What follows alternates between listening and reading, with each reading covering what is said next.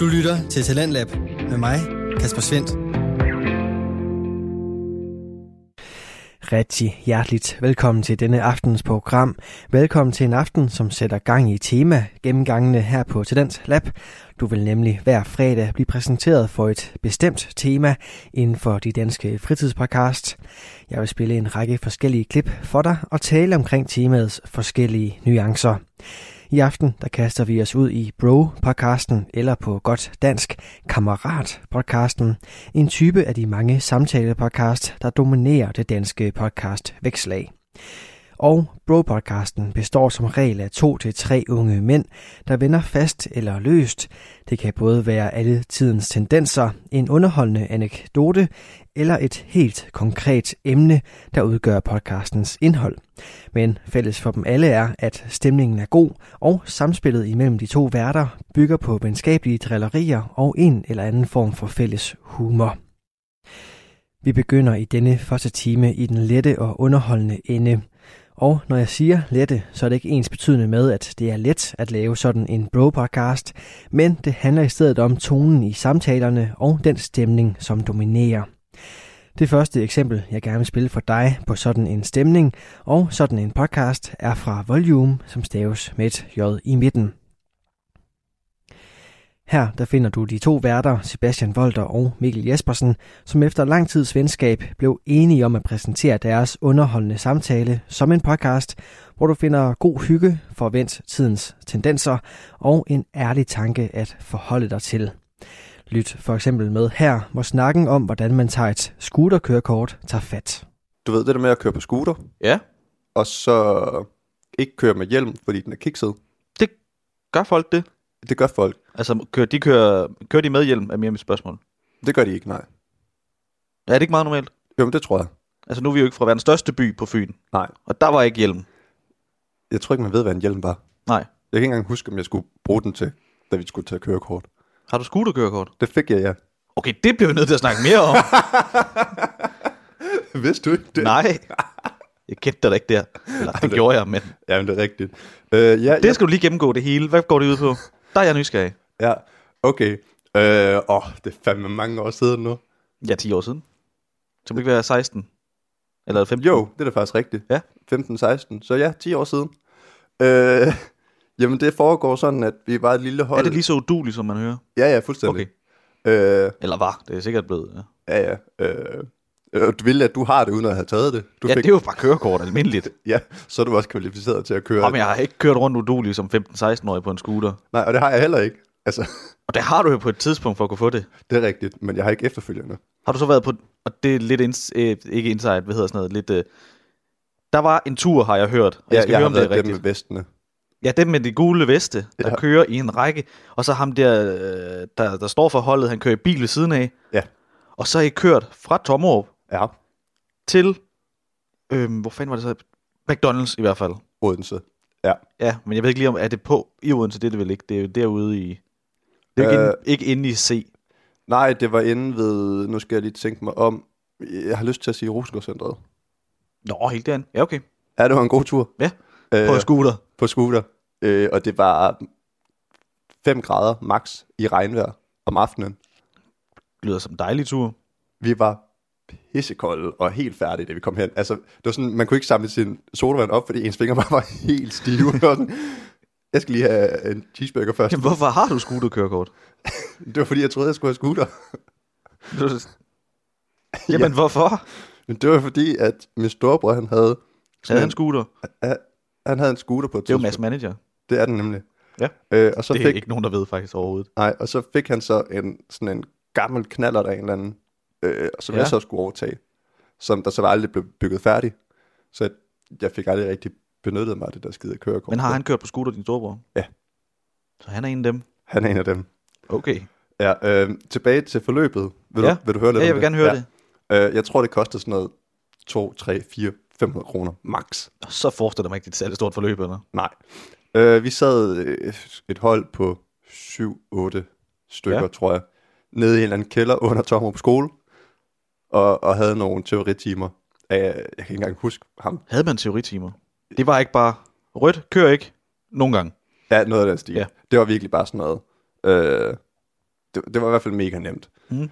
Øh, og så skulle vi ud og køre rundt i skolegården, øh, i noget slalom, zigzag, igennem nogle Fordi det er kejler. jo det. Ja, når på den måde. Vi skulle lige lære at styre sådan en scooter der. Det Også- tænkte jeg ellers bare, det er et klassisk stereotyp. Man skal lære at køre på en skolegård. Ja. Er det ikke ligesom det? Jo, Altså, når man får scooter, skal man lære at køre en skolegård. men det Skal, skal, man. lære at lave nogle ved, dækbrænd og et eller andet på en, på en skolegård. Det var også en del af teoriprøven. Ja. Eller køreprøven. Ja. Ja, det er det samme. Øh, og så tog man egentlig bare nogle små ture, sådan hist og pist rundt, øh, og så skulle man så have den sidste store tur. Ja. Øh, og der var jo så sjovt nok scooter til alle. Der var bare lige den ene, som Ja. jeg ikke ved, hvad de har gjort ved, men du fik. ikke rigtig kan trække. Den fik jeg. Så der var bare sådan flere gange, når vi skulle op ad bakke, så skulle de sådan holde og vente op på toppen af bakken i sådan noget fem minutter, fordi at den Du scooter, kom kørende med fået, 8 km i timen. det var sådan... Det var en rar lyd. Men indgik uh, Mokai og afbrænding af skraldespanden også som del af undervisningen? Uh, ja, Ja, selvfølgelig. Ja, selvfølgelig. Jeg skal bare lige være sikker. det, det gjorde den. Og det var altid skolens skraldespand, ikke? Ja, ja, selvfølgelig. Ja. ja. Uh, nej, det var... Uh, Var det egentlig bare køreprøven, brændt skraldespand af? det, ja, det var det. Og så skal man flygte derfra, og så er det bare træls af en scooter, der ikke kan trække. Du skulle flække halsen på sådan en uh, mokai, og så skulle du bare bunde den hurtigst muligt, og så sætte ild til en skraldespand. Ja.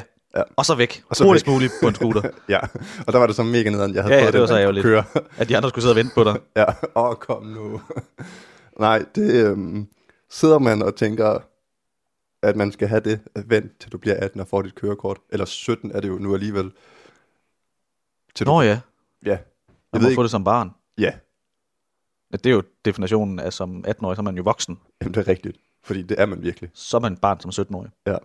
Øh, nej, Eller det, køb noget andet. En eller anden elcykel, eller et skateboard, eller... Jeg ved ikke helt med løbehjul, men Nej. Øh, Det eneste, jeg sådan rigtig kan huske, det er var bare... løbehjulet ikke... Nu afbryder jeg igen. Ja. Men er løbehjulet ikke det modsatte af dem, der kører på scooter? Jo. Ja, altså stik modsatte. Jo. Det er som altså kommer med spand vand til den her skraldespand. Nu skal jeg nok komme og slukke den her Ja. med deres 2 km i timen. Man trækker lige så meget som den scooter, du sad på. Ja, det gør man. Ja. Øh, men det eneste, jeg sådan rigtig kan huske, det var, at man kørte rundt ud i skolegården, og så at vi skulle på McDonald's, hvor at det var sygt dårligt vejr. Altså, det er nok noget af det, jeg har prøvet at fryse allermest. Det var så koldt, og så sjappet, og så jammerligt. Og så kommer ham manden i bilen bare. Nå, det var da en hyggelig tur, var. Jeg har bare hørt radio og drukket kaffe hele vejen derinde. ja, så skal I dreje til højre heroppe. Jamen altså. Jamen, det hedder helt aldeles forfærdeligt, faktisk. Ja. Altså, helt forløbet også. Øh, og, og der er jo selvfølgelig også den klassiske, når man bliver overhældet af biler, Ja. bilister, whatever. De skal jo lige dytte, når de ser de der syv gutter. Og med det skal de, selvfølgelig, ja. Det giver mening. Det bliver godt nok dyttet af meget. Det er ligesom studentervogn, bare ikke rigtig fedt. ja, nej, det er sådan lidt, øh, kæft, de har den nederen Ja. Haha, jeg kan køre hurtigere end jer. Ja. Vi skulle have ventet to år. ja. Du lytter til Radio 4. Her fik du aftens første eksempel på det, vi kalder Bro Podcast, en samling danske fritidspodcast, der består af unge mænd, der underholder og giver dig lov til at slippe hverdagen lidt. Her der var det Sebastian Volter og Mikkel Jespersen fra podcasten Volume, som du hørte tale. Og når man taler med værterne på den her type for samtale-podcast, så nævner de fleste, at Esben Bjerre og Peter Faltoft er store idoler. De to har podcasten Her går det godt, og har også tidligere lavet radioprogrammet Monte Carlo på B3. Deres jargon, humor og ikke mindst særlige samspil er noget af det, som du vil kunne genkende lidt af i de eksempler, jeg afspiller for dig her til aften. Selvfølgelig så har alle værtsmakker par deres egen unikke dynamik, men det er altså ikke helt tilfældigt, hvis du kommer til at tænke på den populære samtale-podcast. To værter, der også kører deres eget unikke samspil, men som også peger på Her går det godt som inspiration, det er Kasper Schumacher og Sune Jul Randrup. De er to værter, som ugenligt vender de seneste nyheder, dykker ned i udvalgte emner, som både kan være højaktuelle og tidsløse, og så er fodbold et kæmpe centralt emne i podcasten Snakken, der gik. Derfra der skal du høre et klip nu, og det får du her. Vi elsker Brøndby, for læger vi. Elsker Brøndby. Vi mester. Det er ja. fandme stærkt. Altså er nu, nu, kommer der lidt, nu kommer der lidt fodbold. Ja. Men det må du også godt. Fordi hold kæft, mand. Hurra, Michael, hurra. Ole, ole, ole. altså, det er også bare stærkt. Altså, den sidste kamp, uh! den sidste kamp, det var en walkover og så videre, men, men, øh, men kampene op til, det var med med nervepigerne. det var kampe. Det var kampe. Er du sindssyg, mand. To røde kort ja. øh, i to kampe der. Og, to, og, det, og det er endda til to af profilerne, ikke? Jo. Men, så Kæmpe- spiller de, og så kommer, ekstase, altså. så kommer, hvad det hedder, Slimane ind, og hvad det hedder, Wien ind, i stedet for ja. Frandrup og Lindstrøm, Ja. som nok ellers ville, burde, øh, eller ellers ville have, have spillet. Mm. Øhm, men, øh, men det var jo så dem, der fik røde kort og fuckede det hele op. Eller var i hvert fald tæt på det. øhm, så kommer Slimane og, og Wien ind og scorer i den sidste kamp. Der er, der, der er noget romantisk ved det, det vil Ja. jeg så sige. Kommer ind der og, og viser, at vi, kan sku, det, vi kører den hjem. Det kan godt være, at I har kørt hele sæsonen, men I fucker op, vi går ind og tager over. Og, Og, det, og, øh, det, det er for sygt. Ja. Altså, f- 16 år skulle der til. Ja. Og et kæmpe fuck up mod, øh, mod AC Horsens i, i 18-19. Så var det, nej, det var 17 17-18 sæsonen. Ja. Uh, altså, jeg var glad. det, øh, Jeg var så glad. Ej. Og, og for jer, der ikke er fodboldfans, ja. Fuck det. Altså nu, nu er det fandme Brøndby, det gælder. Hold kæft, hvor er det vigtigt. Og vi er sikret Europa League. Vi kan komme i Champions League. Vi skal bare vinde to kampe. Eller vi behøver reelt set ikke at vinde to kampe. Vi kan bare vinde den ene og spille den anden. Ja, uafgjort eller tabe den, alt afhængig af, hvor meget vi har vundet med, så er vi i Champions League. Altså, der er penge på kontoen til Brøndby, og det hele det spiller. Det er fantastisk. Hold kæft, hvor er det fedt, mand. Jeg tror aldrig, jeg har råbt så meget. Det er også, altså det er fanta- det der jo er, er det helt vildt fantastiske, det er jo, at man går ind til den her sæson, øh, og ikke tror, at, at Brøndby kan vinde, eller altså, i, at man, altså nu, nu, nu tænker jeg også mest på Kæp, der gav dem 1%, 1%. Ja. øhm, hvad det hedder, den, den skal jeg nok høre for længe, øh, men, men, men, øh, men ja, han er, Ja, bare en af, de- han er jo, bare lige for at forklare, han er jo en af de der, hvad kan man sige, øh, Fodboldeksperter. fodboldeksperter. Selvom han ikke er en særlig god ekspert. Er Nej. så, hvad det er. Men, men, men, men som, som, som så skulle give en, en prediction på, hvad procenterne var på, på, øh, på hvem der kunne vinde. Ikke? Og der var det 1% til Brøndby. Øhm, så, men, men, men, øh, men de og er... det var vel at mærke, mens Brøndby de lå i nummer 1 Ja. i Superligaen.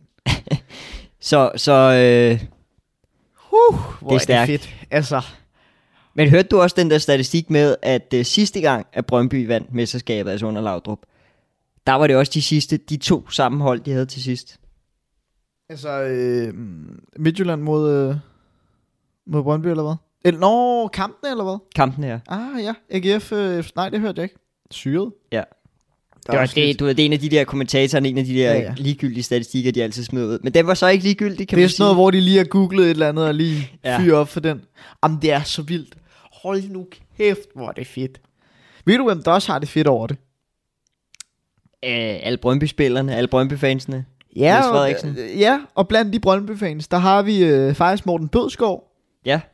enhedslistens Rosa Lund, og så har vi vores fucking fantastiske Christian Hegård, the man. Vi har haft ham med to gange før.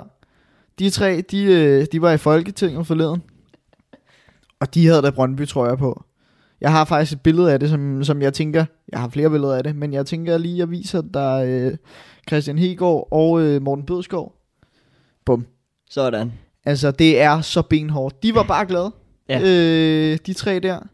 Hold nu kæft, det kan man godt forstå. Altså, når man siger, at der er Brøndby-fans overalt. I Jylland, på Sjælland, ja. I, øh, i, i Storkøbenhavn, ja, Vestegnen, ja. bla bla bla, alle de der steder, så er det rigtigt. Også i Folketinget. Også i Folketinget. He- Helle Thorning, hun havde jo også øh, været ude og sige, let's go, vi vandt. Ja. Jeg vil ønske, jeg var et andet sted lige nu. Der mente hun nok Brøndby. "Ej, Det er så vanvittigt fedt. Og det er jo også sygt, fordi hold kæft, hvor spillede Nordsjælland dårligt. Ja. Altså, og hold kæft, hvor brænder Simon Hitlund en kæmpe chance. Hitlund, der ellers har været fucking fantastisk gennem hele sæsonen. Og en Michael Ure, der også brænder en kæmpe chance. Der endda bliver Suppens, Suppens topscorer. Altså, hold nu kæft, hvor er det fedt. Ja, Altså, det er, det, man det, det, ryster det er helt helt bare ved tanken, ikke? Altså, Altså- jeg, jeg, jeg tænker også, øh, at, at, at ja, det der kunne have været endnu federe, det var, hvis vi fik den samme, som øh, Christian Thulesen Dahl, han øh, lavede med, da Liverpool vandt mesterskabet. Der skulle vi jo lige have haft en af de der politikere til at, at gå op og synge en, øh, en Brøndby-sang. Ja, det er rigtigt. til et eller andet møde på en eller anden måde. Jeg ved ikke hvornår, men bare måske have, have Det- rejst op i Det, Folketinget. det, det og skulle sagt, bare være Hegård. Han kunne så ikke rejse sig op. Nej. Men altså, det ville stadig, det ville være så fedt. Altså, hold kæft, hvor ville det være stærkt. Jamen, jeg, jeg elsker den mand. Du lytter til Talentlab med mig, Kasper Svendt. Det var her et klip fra podcasten Snakken, der gik, som består af Kasper Schumacher og Sune Jul Randrup. Du er skruet ind på Talentlab her på Radio 4, hvor vi hver aften præsenterer dig for nye stemmer, fortællinger og holdninger, og hvor jeg i aften dykker ned i temaet Bro Podcast, eller på dansk Kammerat Podcast, der er en særlig type af de her samtale-podcast, hvor to-tre unge mænd skaber god stemning og underholder med mere eller mindre alvorlige snakke. Du kan finde flere afsnit fra alle de fritidspodcast, som jeg præsenterer i aften inde på din foretrukne podcast tjeneste, og finde de fleste af dem inde på det sociale medie Instagram. Og vi er begyndt i den mere lette stemning her i første time, og endnu et eksempel på det skal du have fra podcasten Fritid med Mads og Paul. I den der er aktualiteten erstattet med lidt mere skæve vinkler på samfundet, og derfor der kan du høre samtaler omkring hvert indegaver, skræmmende familiefilm og meget andet. Og selvom emnerne nok virker lidt flyvske, så formår Mads og Paul alligevel altid at få skabt en samtale, der både kan underholde, men som også giver en smule eftertænksomhed til lytteren. Vi er ikke over i de store moralske tanker eller vigtige valg, men de to værters fokus på hverdagens små detaljer og dens betydninger er alligevel med til at gøre, at jeg får lidt ekstra hjerneføde efter at have hørt deres episoder. Her der kan du selv finde ud af, om du får lidt ekstra at tykke på med et klip fra podcasten Fritid med Mads og Paul. Så, så, du, så det, du i virkeligheden siger, det er, at det, der foregår, det er sådan en, det er sådan en switcheroo, Det er en switcheroo. hvor din gode vin, som du kommer med, den er blevet skiftet ud med et eller andet fra nederste hylde. Han har, i, han har basically... hvad, en god Sutter Home. Ja, han har basically luret finten. Ja, ja. Han har købt en, en boks af, af nettovin til Hey, man, 30 kan godt, man kan godt få god vin i Okay, papkasser, men Okay. ja, jeg, jeg, ved, jeg ved, hvad du mener. Og Ja. hver gang han kommer, så skifter han dem bare ud. ja. Er der på et eller andet Så, han, tidspunkt... så han hamstrer han har gode vin. øh, og det er god vin. Altså, Ja. det, altså okay, det er ikke til 1000, men det er indkøbsprisen er måske en minimum 250-300 kroner, ikke? Okay, så det er, jo, det er jo... Nu er vi også oppe i nogle prisniveauer, hvor det er... Det er flotte vin. det, må, det må man fandme håbe. Ja, indkøbspris, ikke? Det er ikke på en restaurant, så ja. Det er pæn vin, ikke? Og han, han skifter bare ud. Er der på et eller andet tidspunkt, hvor at jeg enten må sige noget, Ja. eller skal jeg bare stoppe med at komme med vin på den måde? Uh, altså, jeg, jeg tror, jeg tror, anden sagde det bedst. Han havde en bit, hvor han snakkede om det der med at have renter i de gaver, man giver til folk. Jeg, siger, hvorfor, det, jeg tror, hans eksempel var, øh, hvorfor går du aldrig med den der sweater, jeg gav dig til jul? Ikke? Ah. Altså, at hvis du, og, jeg, og min point er, jeg tror, jeg er enig, ikke? hvis du giver en gave, så har du, du har ikke, så, det, så har du afleveret den. Nu, ja. Det, nu det, er ikke, det er ikke dit, det er ved, det er, øh, nu er det Tonys flaske vin, den her, ikke? og så Ja. må han gøre med den, som det passer ham. Hvis det er fordi, at det er noget, som du gerne vil drikke, så tror jeg, at så må du annoncere det, når du dukker op med den. Ja. Sige, jeg, har- jeg, har- jeg har fundet den her flaske vin, som jeg synes, vi skal drikke sammen. I aften, du ved, ja. Nu her om fem, hvor din proptrækker Ja. ja. her? Skal jeg lige, du ved, på den Det er en måde. god pointe. Ja, Fordi, det er nok det, jeg skal gøre. ja, altså, fordi det, det, det, virker som, det virker som den nemmeste løsning. Fordi jeg kan godt se, problemet er på et eller andet tidspunkt, igen, det skal, det skal aldrig handle om penge, men Ja. på et eller andet tidspunkt, at så, også selvom at det er ham, der står for maden, og at der, der forekommer nok sådan en, en diskrepans, altså, en ubalance Jeg vil så sige, der er no hard feelings. Det er altid, det er altid noget, vi joker med. Men Ja. på et eller andet tidspunkt, så tænker jeg, han, han, på en eller anden måde, han snører mig. så øh, ja, men det er godt være, at man skal sige det med det samme. Og ja, okay, fair nok med gave. Du har givet den med det samme. Men, men, men tæller det så stadigvæk, fordi det er, jo, det er jo så, hvis det er vin. Men hvis du så kommer med en eller anden øh, vild øh, whisky, hvad ved jeg, øh, øh, hvad er det, Johnny Walkers Black Label, eller sådan et eller andet, ikke? Så, der, så, er det jo, så er det jo også noget, du ved, og den skal du åbne nu, fordi den skal vi alle sammen være fælles om. Altså, det, du ved, ja, Ja, den altså- situation tror jeg er lidt anderledes. Ja. Hmm. Jamen, okay. Men når du Så siger... lav mærke til, hvordan jeg lige name-droppede noget Ja, whisky, for at få det til at lyde, som om jeg ved en skid om whisky. Ja, det er ikke den bedste, men fair nok. det tror jeg, ja. Men okay, hvis du siger, den er givet, så er den givet. Ja. Så er det ikke... Den, den, er, den er ude af dine hænder, ikke? Okay. Så hvis du giver mig en gave, Ja. og du så... Så betyder det, at jeg kan gøre hva- hvad jeg vil, ikke? Det, ja. Ja. Det, det, jeg, det lyder som om, jeg er på vej ud i en fælde, ja, men en fælde nu. hvad nu, men, hvis vi ugen efter Ja. er inviteret til en fødselsdag eller et eller andet, Mm-hmm. og så jeg regifter den her gave. Jeg giver den gave, jeg har fået af dig, eller den værtsgave, Ja. videre. Ja. Og, og det kan jeg se, fordi jeg dukker op sammen med dig, eller hvad? Øh, ja, eller du finder ud af det under festen, whatever, men du kan se den flaske vin.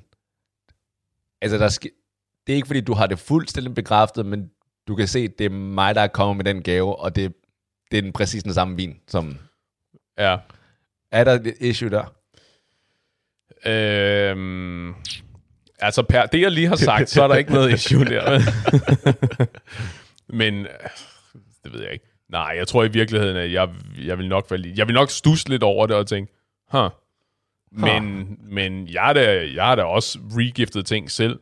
Øh, Har du det? Ja, ja. Så jeg er da, og jeg ved godt, det kan være, det, kan være så mange ting, at hvis man har siddet øh, super, at budgettet har siddet super stramt, eller jeg har fået et eller andet, som, du ved, jeg har fået en, en flaske tequila for eksempel, Ja. øh, og jeg er ikke fan af tequila, og så siger, ved du hvad, så, så er det, det er sjovere, at den her den går til en eller anden, som vil sætte pris på det, og som vil nyde det, og så, du ved, så, så, går den, så går den til værdigt trængende, i stedet for, at den øh, havner og dør hos mig, den der.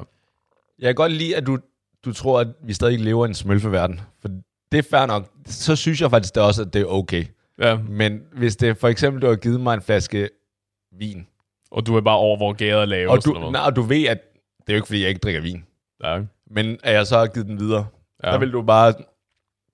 Det kan være, at han er trængende i forhold til budgettet. Det kan være, han ikke drikker... Han har stoppet med at drikke vin. Det kan være, at du glemte det, eller at du, du ikke har haft tid til at finde en gave, og så sådan, alright, vi griber det nærmeste på hylden. Det er den der, jeg fik af Mads. Så du vil være okay med det? Ja, det tror jeg. Ja, det jeg, tror, jeg tror, du er en større mand, end jeg er så. Ikke fysisk, men hj- hjertemæssigt, ikke? For jeg tror faktisk, jeg vil være sådan lidt... Du det vil, vil, lidt- vil du føle dig forurettet? Nej, jeg synes bare... Jeg vil nok tænke, det er lidt dårlig stil. Nu, Ja. nu er jeg kommet med en gave, Mm-hmm. som jeg havde... Som du ikke fik lov til at drikke selv. Øh, måske, lad os have det i parentes, ikke? Aha. Men som jeg har... Den sætter vi i mente. Som, formålet var, at du skulle have det, Ja, og så du giver det videre. ja. Det synes jeg er lidt respektløst.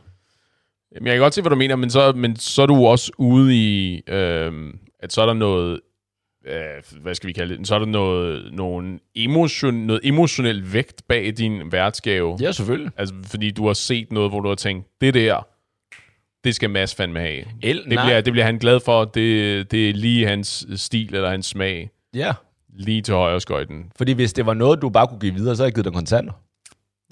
Øh, færre. Radio 4 taler med Danmark. Og her fik du et eksempel på, hvordan to unge mænd både kan underholde og give lidt til eftertænksomheden. Mit navn er Kasper Svendt, og jeg har fornøjelsen af at præsentere dig for en række klip fra Danske Fritidspodcast her i aftenens program. Du fik et klip fra podcasten Fritid med Mads og Paul, en podcast, som vi har valgt at sætte under den type af podcast, som vi kalder bro-podcast. De består af samtaler mellem to til tre mænd, der taler og deler ud af tanker, humor og humør. Og det skal selvfølgelig siges, at der selvfølgelig findes en lang række samtalepodcast bestående af kvinder, og dem sætter vi selvfølgelig fokus på i næste uge. Der kan jeg godt tise for, at det bliver en smule mere konkret, og samtalerne emmer af mere substans, så kan man jo ligge i det, hvad man har lyst til. Vi bevæger os dog også ind i den mere substantielle retning her i aften, og vi skal nu høre fra de to yngste værter, som vi præsenterer regelmæssigt her i programmet. Du skal nemlig høre fra Luca Rasmussen og Nils Gregersen, som udgør podcasten Det Halve Liv. De to værter de nærmer sig så småt enden på gymnasietiden, og vi har haft fornøjelsen af at følge med dem det sidste halvandet års tid. Podcasten har i den tid budt på det ungdomlige blik på tidens tendenser, og selvom erfaringerne ikke er lige så mange som i de øvrige podcast, jeg kan præsentere for dig her til aften, så vil jeg mene, at Luca og Nils er nogle af de mest fornuftige at høre på. Det kan man så også lægge i, hvad man har lyst til. Men der er altså lidt mere på spil i aftenens næste klip, som kommer fra den ungdomlige samtale-podcast Det Halve Liv. Nej, det er, det er, jeg ved ikke, om man skal kalde dem gruppen eller bevægelsen, eller det er nok ikke en forening. Nej, det tror jeg men, men de hedder, kalder sig Men in Black. Jamen, jeg tror, de vil gerne blive en folkelig bevægelse, tror Ja. jeg. Men, øh, men Men in Black, ja. Hvor, hvor har de fået det navn fra, Mund? Ja, Det er ikke et spørgsmål. de første tre film, Men in Black, var i hvert fald gode. Ja. Så Det, det, det har nogle, nogle gode notationer, i hvert fald. konnotationer i hvert fald, synes Ja. jeg. Øhm, men, men hvad synes du om, om altså, vil, vil du kunne, kunne øh, tænke, nej fandme nej, og så øh, stige ud på gaden med fakkel og høtyv, og, Puh, og råbe øh, stop og lave et papskilt og alt sådan noget? Lave et papskilt. Jeg ved ikke, om jeg er så kreativ, Nej, men... nej, Øh, mm, nej, det tror jeg ikke, fordi... Altså, jeg har, heller, jeg har faktisk jeg har ikke sat mig så meget Nej, ind i det, øhm, eller fulgt så meget med i det. Mm. Øhm, men, men jeg ved ikke rigtig, hvad, hvad det egentlig er. Altså, er, er det, de ønsker bare, at... øh, Altså, det er gået, eller er det, de mener, at det er gået for vidt med, med nedlukning og, Ja, ja og corona? det, det er mit og, indtryk, og, og det, det er for mig også svært at se, om, om altså igen, er det en forening, er det en bevægelse, og så hvem er frontfigurerne, og hvem, øh, hvem sætter dagsordenen og sådan noget. Og Jeg, jeg tror måske, det er sådan en bevægelse, hvor, hvor der er mange, der er med, og der måske er rigtig mange, der vil rigtig meget forskelligt. Ja. men, men bare igen, øh, tænker den der, nu må det være nok. Øhm, og sådan, sådan har jeg det da også, men, men jeg, ikke, jeg synes ikke, jeg kan se det rationelle i at, Øh, vi, har jo set øh, afbrændinger af, af dukker, der skulle forestille øh, øh, statsministeren. Og, Nej, det, det har jeg også svært ved at Altså, se det rationelle i. Det må jeg, det må ja, jeg sige. Altså, for hvad delen skal man få af det? Ja. Det er sådan en anden snak, men, men, men også Jamen, det hvorfor, der hvorfor, er det egentlig, hvorfor er det egentlig, at, at, at de skal afbrændes, de politikere? Det var da også, Lars Lykke, han blev også lige afbrændt på et, øh, på et bål af, af en eller anden... Ja, det er jo, det er jo en en- gammel en- tradition, at, at folk, man ikke kan lide, eller hvis man har stjålet af mælkelykken eller sådan noget, så er det op på bålet. Ja, Det ved jeg ikke, om, om, om Lars og Mette har. Nej. Men, men, men Lars og Mette, det er Ja. som sådan et ægtepar. kunne det godt Mette har så ikke lyst til at danse med Lars til Sushi sidste og valg, Leo, men eller altså, sådan. ja. Ja, men, men at komme dertil, hvor man... Altså, øh, altså På en eller anden måde, så tror jeg hellere, at jeg vil sætte mig ind i en traktor og køre ind igennem gaderne, end jeg vil øh, gå med en høtyv og, shit. og et skilt. Ja, det er nok varmere. det er i hvert fald nu. Men jeg kan bare ikke, altså jeg kan ikke se det fornuftige i det, fordi jeg, jeg tænker, at, at, at de øh, restriktioner, vi har lige nu, og den måde, som det bliver håndteret på, at det i og for sig er, er, er den uundgåelige måde at gøre det på, at, at, at det er jo ikke noget, øh, nogen gør, fordi de synes, det er sjovt, eller fordi de har lyst, eller hvad, hvad ellers kunne være nogens motiv. Det er jo for at passe på vores allesammens øh, fælles øh, sundhed, ikke? Mm. Øhm, så, så, så jeg kan godt forstå frustrationen, og, og har den øh, i, i den grad også. Altså, jeg har da også lyst til at slå og sparke. Øhm, men, men man er jo bare lidt magtesløs. Altså, hvad, fordi, hvad, hvad, hvad skulle man ellers gøre? Jamen, det er, jo, det er jo rigtigt, fordi det er jo en... Altså, alle er jo på en eller anden måde frustreret og træt af det hele ja. øhm, en gang imellem. Ja, ja. Altså, det, det, det, det kan man jo ikke komme udenom. Nej. Øhm, men, men jeg vil også give ret i, jeg har ikke, øh, det er ikke, øh, hvis jeg så skal slå spark, så vælger jeg ikke en, en, en dukke af statsministeren. Nej. så, så tager jeg måske ham her skiberen, der er her. Eller noget. Jamen, god. En fin broderet pud. Ja. Altså, nej, Er der, der broderet den i? Nej, nej, det, den er vist fundet i en. Eller sådan Nå, okay, okay. Ja, den er meget fin. Fint, ja. Ja. Vidste ikke, du er sådan en, der gik i genbrug. Men, Jo, øh, jo, det ej, det skal jeg også få plads til. Ja, ja. Det plejer jeg at gøre lige en festival. Jeg tager lige genbrug, køber en masse fint tøj, og så Ja. ja. på med det på til festivalen. Det er fandme en god idé. Det er faktisk smart, ja. Hvis man lige skal give et lille råd Kæft, til... jeg har ødelagt mange sko på, på festival. Ja. Altså, Ja. ja. Ja, det, det, det, wow. Okay, det var... Det, tror lagt mange ting på festivalen, Ja, tror jeg. ja, øh, det var dagens tip, det der, Niels. Ja. Øh, det er skud ud, altså. Fuldstændig. Tak. På til sommerens festivaler, hvis de bliver afholdt, lige ind i genbrugsbutikken, smut forbi, køb, øh, køb et helt stativ med, med forskellige tøj. Bare lige sikre dig, at du er i den rigtige afdeling, så du Ja. ikke øh, rammer ind i noget, øh, nogle, Ja. lang, nogle lange frakker af, af Ja. mink eller noget. ja. Minkpelsfrakkerne, ja. ja. Jamen altså, det ender jo tit med at blive, blive sølet til i mudder, eller man glemmer det et eller andet sted. Så er det sgu da træls, hvis man har sådan en yndlingsregnjak med. Og, og det, værste, det værste med festival, ikke, det er, det er, øh, det er, man- det er godt nok, jeg ved ikke, hvordan man skal genbruge på festivaler, Nej. fordi på, på Smukfest, der, øh, der havde mine venner og jeg, vi havde købt et nyt telt, Ja. øhm, og det, man bor jo i telt, øhm, hvad mindre man har råd til at bo i en eller anden øh, tynde, der ligner en... Øh, En, øh, en, en øldåse. Ja, så, øh, så bor man i et, i et telt i en mudderpyl og sover med, med hovedet i en vandbyt. Ja, det, det er cirka sådan, det fungerer. Men, men mine venner og jeg, vi, vi Ja. tænkte, at vi, vi tager vores telt med hjem, også fordi de opfordrer til det og, og genbrug, og det, altså, det er jo så meget skrald og, ja. og så videre på, på festivaler. Ja. Så, så vi tog vores telt med hjem, tog hjem til mig, gjorde det rent, skyllede det ud med alt det, de klamme ting, der var i det, op og så videre, Ja. som vi ikke skal komme ind på. Nej. Ej, det var faktisk lidt sjovt, ikke? Og så, så, så ligger vi... Ja, det er sådan sjovt. Ikke, det var ikke sjovt at vaske bræk af et sted, Nej. men lige meget. Ja. Ikke, ikke ind på det. Nej. Vi gjorde det helt rent, ikke? Så bredte vi det ud på min græsplæne, ikke? Så det kunne ligge og tørre, så tog, Ja. jeg, så, så tog jeg skole.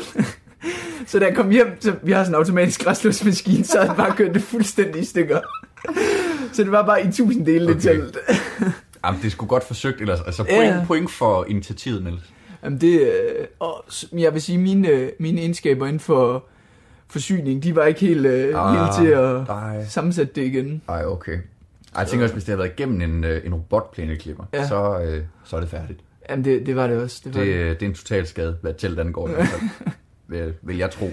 Nå, men det var noget helt andet, det var noget helt andet. Ja, det var lidt et det går lidt i øst og vest i dag. Det, Skal jeg love for. det skal der være plads til. Ja. Øhm, vi kom fra de der Men in Black. Mm. Jeg ved ikke, hvad Og der ikke er. i filmene. Ikke Nej, i ikke filmene. Øhm, jeg ved ikke, hvad der er så meget mere at sige om det, altså, men, men i hvert fald det, der har overrasket mig, det er, at, at de billeder, man har set fra demonstrationerne, både øh, der har været i København, øh, i Aalborg og senest der i Aarhus, øhm, at der er mange. Mm. Altså, at det ikke bare er... Altså, man kan jo hurtigt tænke, om det er bare 10 tosser i en rundkreds, der er, der er blevet enige om en masse ting, og så er de gået på gaden med det. Men der rent faktisk er rigtig mange, der, øh, der deler den her frustration. Jamen det er, jo, det er jo netop det. Og det er jo fordi, det er den her frustration, så det, jeg opfatter det i hvert fald, jeg, jeg, jeg ved ikke noget om det, men Nej, nej. det er jo sådan lidt en, en broget bevægelse, Ja. eller hvad vi skal kalde det, Ja. øhm, af, af mange forskellige Jo, helt typer, Ja. øh, der, der, der deler en, en frustration. Ja. Og en, øh, ja, så det er jo på en eller anden måde bare sådan en stor klage, de sender ud. Ja. Det, Øhm. det, det, det kunne være, at de skulle skrive et borgerforslag. Du lytter til Radio 4. Du er skruet ind på en helt speciel udgave af programmet her på Radio 4, hvor vi dykker ned i temaet Kammerat Podcast. Det er samtale-podcast, der består af mænd, som underholder, dyrker deres eget samspil og giver os forskellige niveauer af eftertænksomhed. Du fik her et klip fra den ungdomlige duo Luca Rasmussen og Niels Gregersen, som har podcasten Det Halve Liv. Og vi bevæger så småt videre ind i den mere tankevækkende ende af spektret. Det gør vi med de to sprognørder, Morten Rode og Victor Storm Madsen. De har podcasten Smal Snak, og her der støder du både på historiske fortællinger, sproglige detaljer og selvfølgelig en stemning, der emmer af kammeratskab. Victor og Morten de balancerer i podcasten imellem de alvorlige hændelser og de skæve satiriske anekdoter, og alt efter hvilket afsnit du hører fra dem, finder du altså mere eller mindre eftertænksomme emner. Du får her et eksempel på, hvordan det kan lyde, når de to værter befinder sig i den mere alvorlige ende, uden dog at miste underholdningens glød. Hør med her. Og det, som faktisk er det gennemgående tema i hele Ruslands historie, det er lige præcis det her, som du påpeger. Det er, at der er så enormt mange penge, øh, som kommer ind i statskassen via salg af vodka, at hver evig eneste øh, politiske leder, de har haft, har simpelthen øh, ikke haft noget incitament overhovedet til at holde op med at, få, at have befolkningen øh, til at drikke vodka.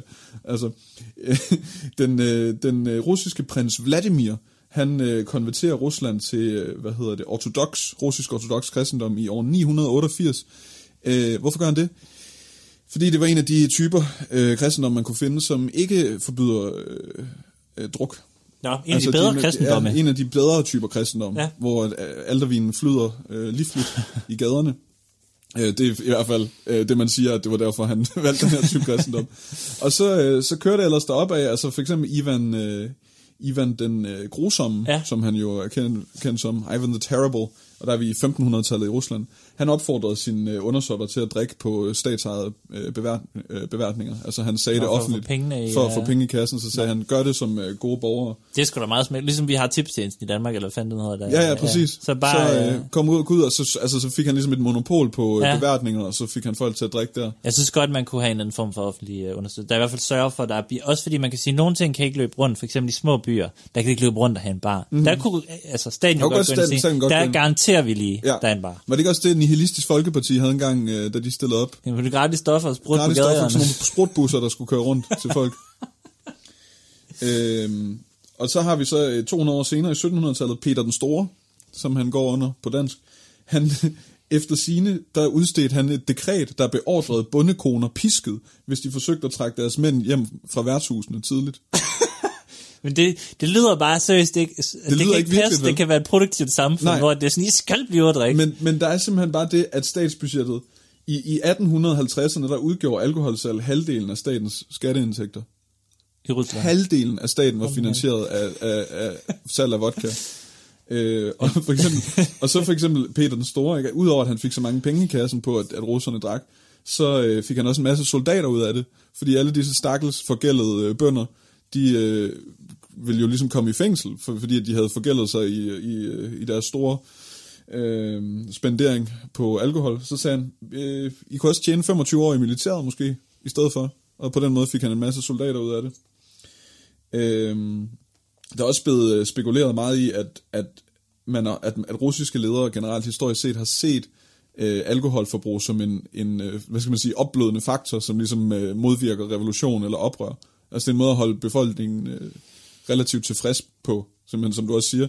Altså, øh, og det, og det, det er sjovt, fordi jeg har netop også øh, skrevet her, der, der var Lenin, han var, imod, han var imod, at man drak så meget, ja. og Gorbachev, de er næsten de eneste russiske ledere de sidste tusind år, som har forsøgt at begrænse alkohol. altså Putin, han har sagt, du ja. ved, han har sagt, oh, ja. ja. det er lidt skidt, men han har ikke gjort så meget. Altså, Nej, okay. Øh, det skal så siges, at, at hvad hedder det, der er en, nogle steder siger, at der er en ret stor kulturændring nu i Rusland, hvor de unge russere forsøger ligesom at, at dæmme det lidt ind. Men, det er sgu ikke særlig sejt. Det Men, er det altså. nej, det er ikke, det er ikke særlig særlig ungt. Øh, men, men hvad hedder det, statistisk set, der ligger de stadig meget højt. Stærkt. Og der var en gammel russisk øh, joke, dengang Gorbachev han sad, hvor at fordi at han begyndte at indføre afgifter og øh, hvad hedder det, øh, begrænsninger af forskellige stak, så var der lang øh, kø til øh, vodka-kø simpelthen. og så øh, er joken, at øh, der var en mand, der siger, jeg slår kraftet med Gorbachev ihjel, og så går han ud af vodka-køen. Og øh, så kommer han tilbage en time senere, og så øh, spørger de, mm, øh, fik du slået ham ihjel? Nej, køen var endnu længere til at slå Gorbachev ihjel. du ved.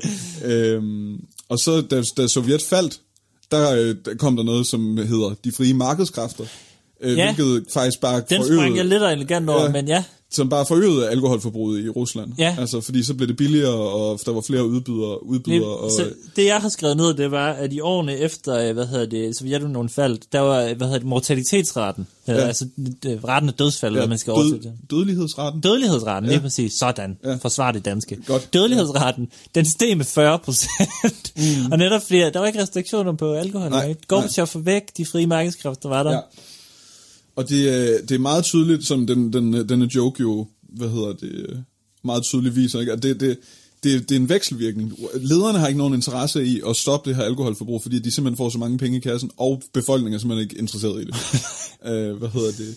Men jeg synes, det er, en, det er en påfaldende ting, at du netop også siger det i den amerikanske borgerkrig og alle mulige andre steder i historien, at det er simpelthen så stor en skatteindtægt, at, at det gør en kæmpe forskel i den politiske linje og i den politiske magt og indflydelse andre steder i verden, og at, at befolkningen drikker så meget. Altså, nu skal vi også Vores velfærdsstat, kanslergadefliet. Ja. Også bundet op på lige at få en lille skarp, altså. Men, men jo også finansielt, altså de store, stolte danske virksomheder, i, øh, i, altså da vi havde et kæmpe boom i 1800-tallet i, i, øh, i økonomisk vækst, ja. Ja. der var mange af dem, det Ja, var ja. jo Carlsberg og Albani, og Fantastisk. øh, altså ham der Schütz, og, altså det var da, dansk øh, bryg, bryggerikunst. Nå. Altså det er jo også dem, der har finansieret, der er jo alle mulige store fonde, og alle mulige... Ja. Carlsbergfondet er jo Præcis. et videnskabeligt fond. Ja, og der, er- jeg kan ikke huske, altså der er nogle, også nogle af de store kendte ja. Byggerier i Danmark, nu kan jeg ikke lige huske, hvad, men, men at, at, at, altså det er et økonomisk fundament simpelthen, mm. og jeg synes, det er en, spænd, altså, jeg synes, det er en interessant ting, at, at, at man på en eller anden måde ikke, at, at man ikke kan udjævne det på en eller anden måde, at hvis, altså fordi det havde de også regnet med i Rusland, at hvis de bragt alkoholforbruget ned, hvilket de har gjort i nogle perioder, så vil produktiviteten Ja, stige, men ja. det viser sig ikke at være tilfældet. altså, At, at det er underligt, at man ikke kan finde alternativer, eller at de penge på en eller anden måde ikke, at fordi de ikke bliver brugt på vodka, de så ikke kommer i statskassen på en anden måde. Og sådan. Jeg synes bare, det er sjovt. Det, det er bare, jeg tror, det er hele det der økonomiske kredsløb. Altså, du går ud og køber noget, så er der en, der tjener lidt på at sælge alkohol, og så går han ud og køber noget. Det er bare en stor cirkel. Jamen, jamen altså, det er jo sådan, det fungerer. Og det er jo også det, man nok må sige lidt, når vi har, altså der er nogle paradoxer i, i nogle sundhedspolitikker, for eksempel også med rygning eller fed mad, det er netop, der er de her gigantiske beløb involveret i det, så vi vil gerne have folk Ja. ikke slår sig selv ihjel på det, men samtidig så er der også bare ting, der peger i en retning, som hedder, Ja. øh, ja, vi bliver nødt til at beholde det. Men det var bare lige, øh, jeg vil bare lige øh, have den med, øh, den lille russiske historie. Hvorfor er det, de drikker? Hvorfor, hvorfor i Det er alverden altså, er det, de drikker så meget? Det er simpelthen for statens skyld. Det Det er, er- det er, det er jo de gode til russerne. Ja, Altså. ja, det er for uh, Mother Russia. Så- yes. Skal det være nok om alkohol? Og så endnu et stort hjerteligt uh, tillykke med barfrielsen. Ja. Og så, uh, Det er jo altså her øh, 24. Det er tre dage siden, at vi Ja. ja. igen måtte gå på bar. Jeg var på bar i går, du var på bar i går, Det var jeg vi også, skal ja. på bar i dag. Det skal vi også, Det er skønt. Og uh, når vi sidder og får vores lille øl, så kan vi sidde og filosofere lidt over, hvor stor en rolle det har spillet fra Alexander den Store helt op til, øh, til Gorbachev. Det har jo skabt i hvert fald nogle storhedstider, og et par forfald også. Du lytter til Talentlab med mig, Kasper Svendt. Sådan kan en bro-podcast altså også lyde. Du fik her et eksempel på den type fritidspodcast, som er temaet for aftenens program. Mit navn er Kasper Svendt, og du lytter til Talentlab her på Radio 4. Du hørte her et klip fra samtalepodcasten Smal Snak, som består af de to sprognørder, Victor Storm Madsen og Morten Rode. Det næste, jeg gerne vil afspille for dig, det er et klip fra vores alderspræsidenter i denne omgang.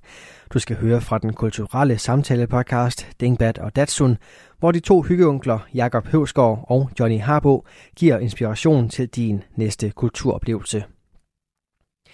De to mænd er til dagligt undervisere på en friskole, og deres evne til at formidle det, de brænder for, skinner også igennem her i podcasten. Den efterlader dig altid med nye idéer og overraskende interesser inden for nye områder. Det sker for eksempel, når de snakker omkring det her. Top Gun-sangen Take My... Nej, det er ikke den, Paul. Er det ikke det? det er ikke Berlin, men Take My Breath Away. det, Åh, det er altså jeg havde overvejet at begynde at synge den nu, når vi Ja. ja. det. Ja, nej, det er det ikke. Um, Så har du lyst til at køre motorcykel i en bomberjakke og sådan noget. Ja, og, Oh, og flyve tæt på The Tower. ja, nå ja. Maverick. Og communicating. ja, det er der ingen tvivl om. Mother Goose. Mother Goose. Nå. Nej, øh, det er ikke Berlin og Take My Breath Away. Jamen, øhm, jeg har det jo sådan lidt, at når der kommer noget, som er meget populært, så gider jeg det ikke. Nej. Nej. Jeg mindes for nylig, at du skulle ud og købe en jakke, og så fik du præsenteret den, den jakke, der er populær lige nu. Ja. Og sagde nej til alt. Og så fandt du en- over bag i butikken en jakke, der ikke var den type. Så købte du det. Så du har det til mig. Præcis. Ja, når der er noget, der er, når der er, noget, der er alt for... Så da folk begynder at snakke om Babylon Berlin, Ja. så gad jeg ikke se det. Nej. Øh, folk de kæftede op om Babylon Berlin. Øh, åh, den er helt fantastisk, den. Mm. Så er der så gået lidt tid. Mm. Øh, nu har jeg set den. Nå, det var godt. Ja. For, for, jeg, for jeg var en af dem, der kæftede først. Ja, det var du nemlig. Du kæftede op. øh, det gør du, ja. Nej, øh, jo, jeg har fået set uh, Babylon Berlin. Altså den her serie, som har kørt, den ligger på DR i tre sæsoner og på Netflix. Og, Ja. og øh, det er jo den her øh, ekstremt populære øh, sæson om Gerion Rath, mm-hmm. der kommer fra Køln som politimand, mm-hmm. og skal trævle sådan en pornoagtig sag op i de første par sæsoner i hvert fald. Ja. Øh, kommer han til Berlin i øh, 29, 28, Ja. 29, 28 tror jeg det er, til at starte med. Slutningen af de brølende 20 år. Ja. ja. Øh, og så er det jo, man kan jo sagtens se det som den krimi, det er, at øh, hvad sker der, og hvordan er hvorledes. Men det er jo sat i det her fantastiske scenarie af, som du siger, 20'er og, og Berlin og frisind og opstart på øh, Hitler og, og NSDAP og, og kommunisterne Ja, jeg og sige, der er nogle, øh, nogle fraktioner, nogle og, fraktioner i gaderne. Ja. ja. Og, øh, og den er jo super fed. Det er helt vildt. Både, øh, både sådan, hvad skal man sige, den der sådan der mere krimiagtige side af det, altså som, som, som man sagtens, som jeg siger, kan lægge vægt på, men alt det der tidsbillede, alle de der personer, øh, ja, tøjet, der er ikke meget mandligt over det, det ved jeg godt, men tøjet, øh, scenarierne, Jeg synes, at de der mænd, de, de ser sgu da totalt tyske Jamen, ud. Og... det er så vildt. Ja.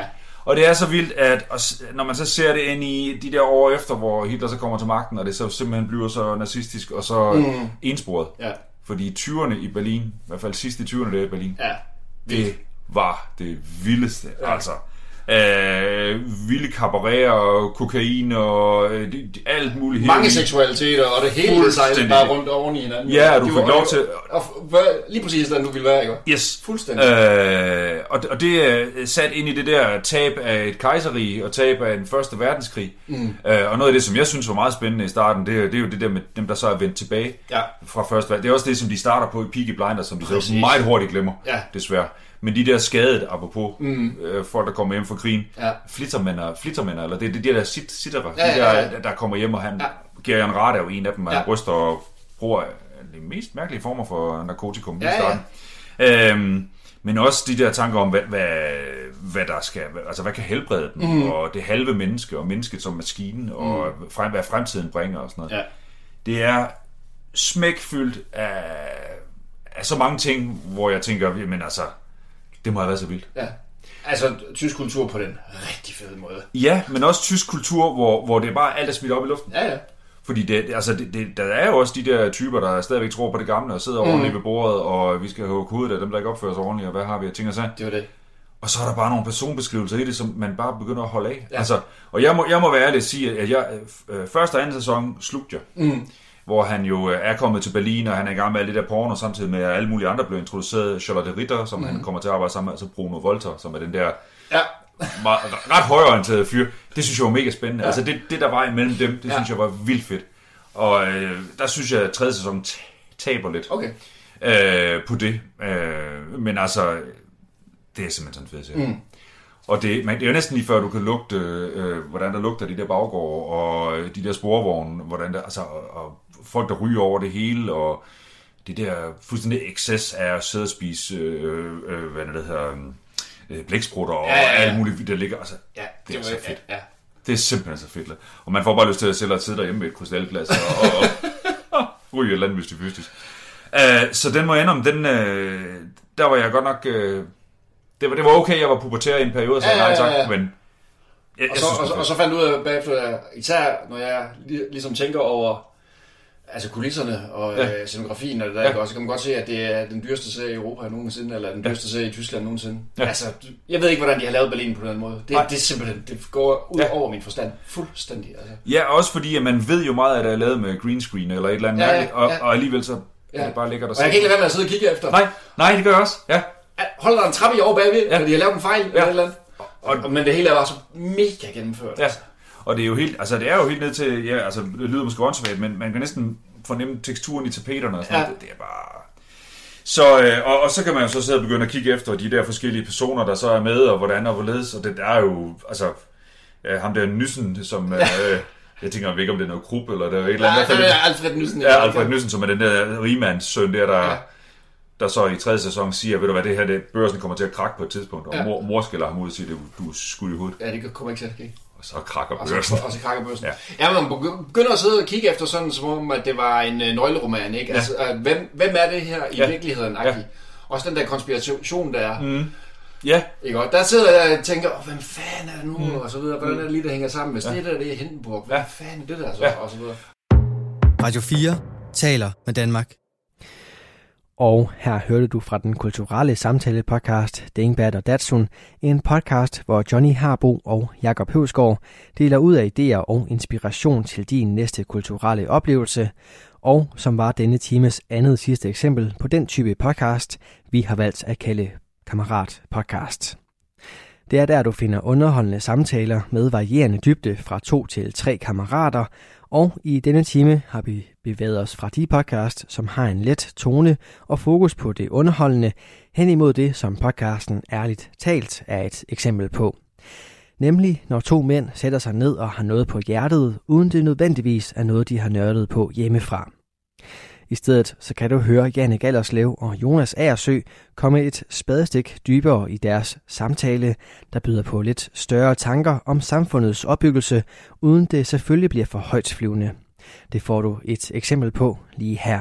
mere op, fordi jeg stadig tror på det. Eller sådan. Altså, du skal hele tiden forholde dig til de der ting. Mm. Hvor jeg, det, jeg har gjort, det er, jeg har tilmeldt mig sådan noget månedsopsparing, hedder Mm. det. Ja. Så det vil sige, at jeg slipper for det, der hedder kortage, som er sådan et gebyr, man betaler hver gang, man skal lave sådan en overførsel.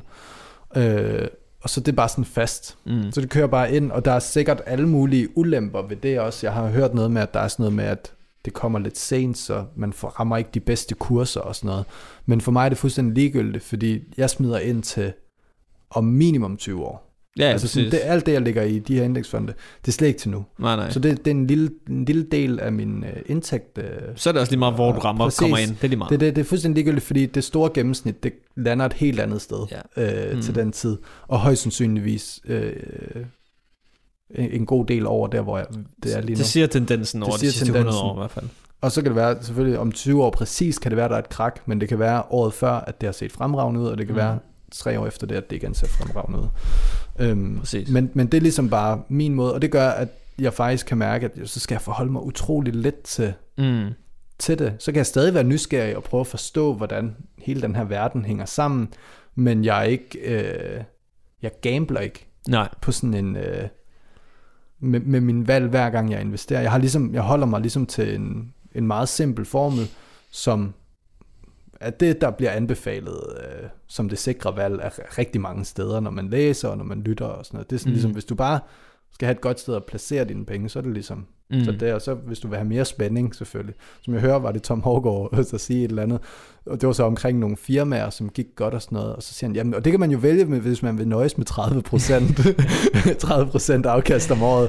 Det, men det er vi jo nogen, der ikke kan nøjes med, så, så, så er det ikke så spændende, og jeg var sådan, okay, jeg nøjes med syv. Ah, bror, altså, jeg, jeg vil sige, øh, jeg har kæmpe øh, altså, respekt for Tom Hogger. Jeg synes, jeg synes, han er virkelig et fascinerende menneske. Uh, altså, jeg hører ikke Millionærklubben hver dag, men hver uge, hvor jeg ved, Tom Hogger kommer, skal jeg høre det, fordi... Det- det er en anden verden. Hold kæft, det, det, det er sådan, det, det at komme ind i sindet på sådan en rigtig trader. Ja. Og den is i maven, han vil have, han snakkede lige, han var med i, øh, i dag optager vi en øh, onsdag, og han var med i morges, hvor han sagde, at ja, men så ramte jeg den ikke lige helt her den anden dag, så jeg var lige nede 400.000. Eller nej, det var i morges, tror jeg. Jeg var lige nede 400.000 i morges, så sådan, prøv at åbne din portefølje, og så være nede 400.000. Og han, det var sådan, nå ja, sådan var den, det. den, det var lige en smutter. Men, men han er også bare nødt til at være på hele tiden, fordi det, det, Mm. det er sådan, altså, ja, ja. Det, det jo bevæger sig jo hele tiden. Selvfølgelig er der tidspunkter, hvor at, øh, Har du fri og sådan børserne er lukket og sådan noget, men, Ja, ja. men, men hvor at, altså, han er hele tiden nødt til at sætte sig ind i, sådan, hvad, hvad kommer der til at ske her, og hvad kommer der til at. Ske her, og hvad, hvad får det af konsekvenser og sådan noget. Og det er jo, hvis du har den interesse, så er det jo bare Mm. mm. fedt for dig, og så er det der bare afsted.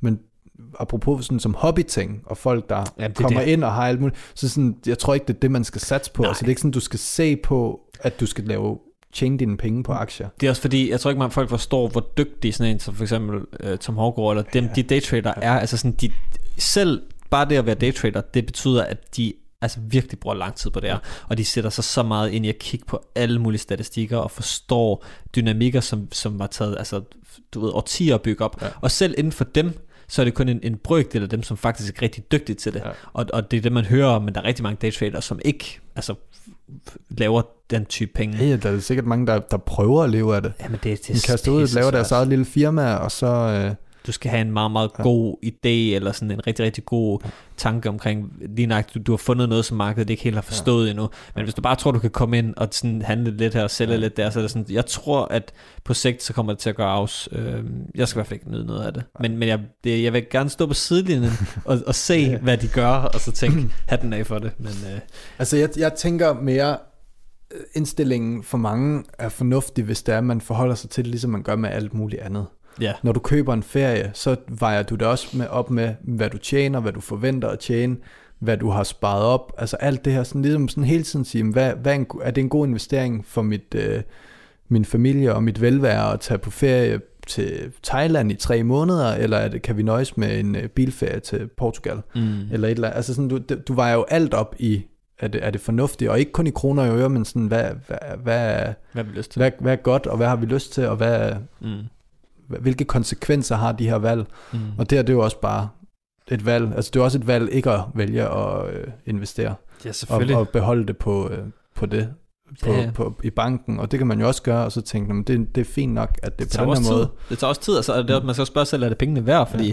man bruger jo lige pludselig ender med at bruge mange timer Ja. på at sidde og læse om ting og sager, Ja, så er ja. det sådan, Og det kan man jo bruge på alt muligt andet, hvis man ikke synes, det er spændende overhovedet. Præcis, og det er også der, man skal ligesom opveje og sige, jamen, okay, investere nogle Mm. penge, fordi at det er et, en god, et godt sted at placere sine penge, men, men gør det, du er god til at bruge ja. din tid på dit, din profession, og ligesom Ja, sådan, altså sådan, Din, altså, ja, ikke tro, man skal ind og være den nye daytrader, fordi det, der er nogen, der er bedre til, end du er. Det er ikke det. Du lytter til Radio 4. Og her der fik vi denne times sidste klip. Det kom fra samtalepodcasten Ærligt Talt, som består af Janne Gallerslev og Jonas Aersø. De var denne times sidste eksempel på kammerater, der underholder i den type samtalepodcast, vi her på programmet kalder for kammeratpodcast på godt dansk.